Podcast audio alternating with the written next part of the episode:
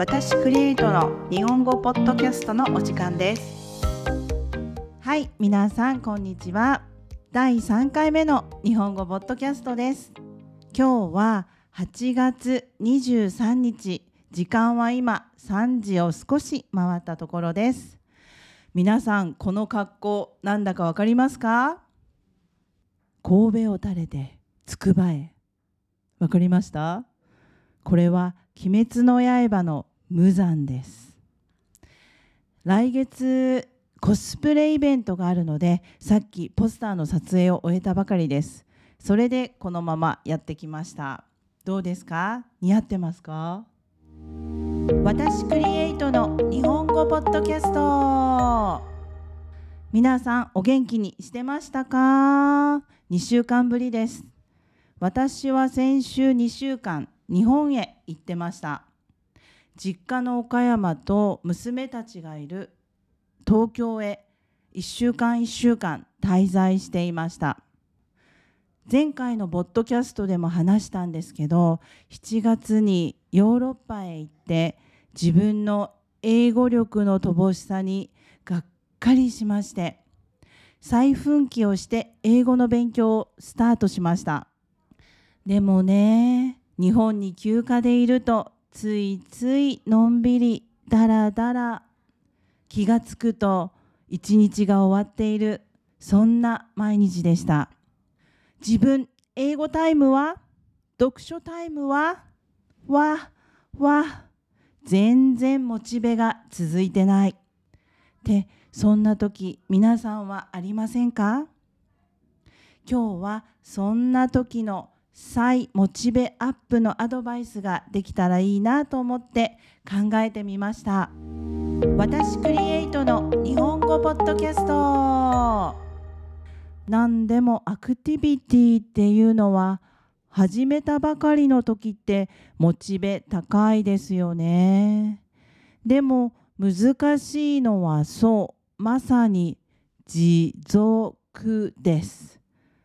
じゃあなぜ持続できない？自分のダメダメさ？じゃないよねきっと。環境のせいかもしれない。私の日本タイムのように。人間は弱い動物ですから持続は誰もが難しいこと。当たり前なんです。だから持続できた人は何の分野でもトップになれるしやらなかった人ありがとうっていうためには自分はやらなければならないんですよね。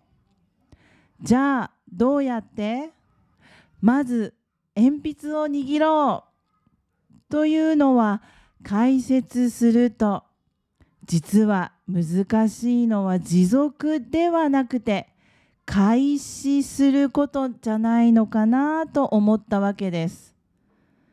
よっこらしょって腰を上げるというかつまり始めてさえしまえばあら？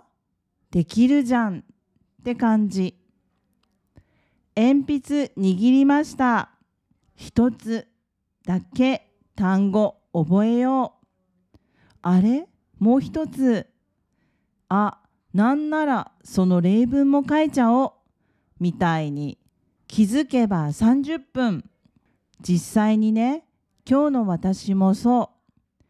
英語毎日するって決めたけどちょっとベッドでネトフリ見ようかな。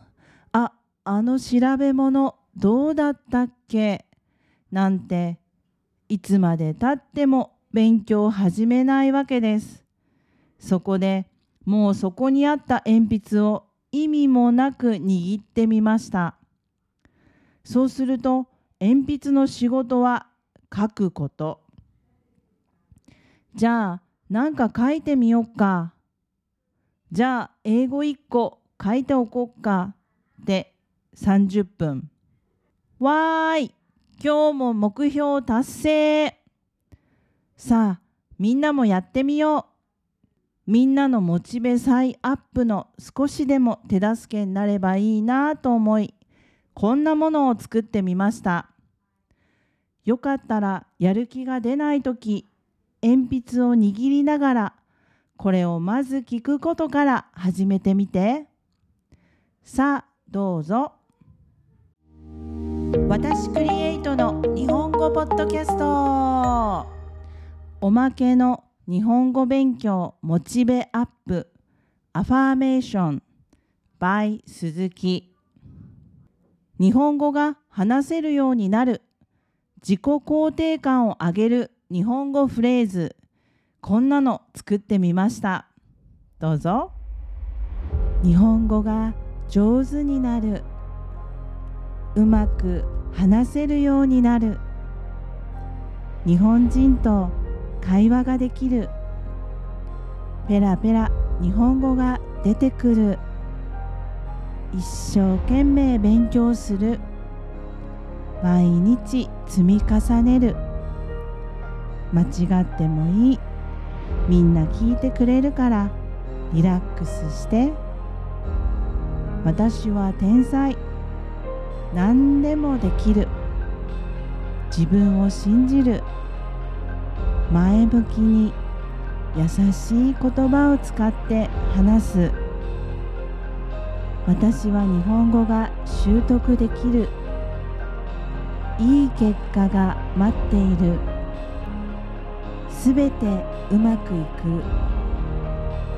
夢を持つ。ゴールを決める。日本人の友達がたくさんできる。旅行中日本人との会話が楽しめる。仕事でも流暢に話せる。先生に感謝をする。日本語を教えてくれてありがとう。ペラペラ話せて幸せ。先生のおかげ。いつもありがとう。自分にもありがとう。いつも頑張って偉いねこれからもずっと応援してるよ。私もあなたのことずっとずっと応援しています。頑張ってね。よかったらインスタ、Facebook、YouTube いいねお願いします。登録お願いします。またね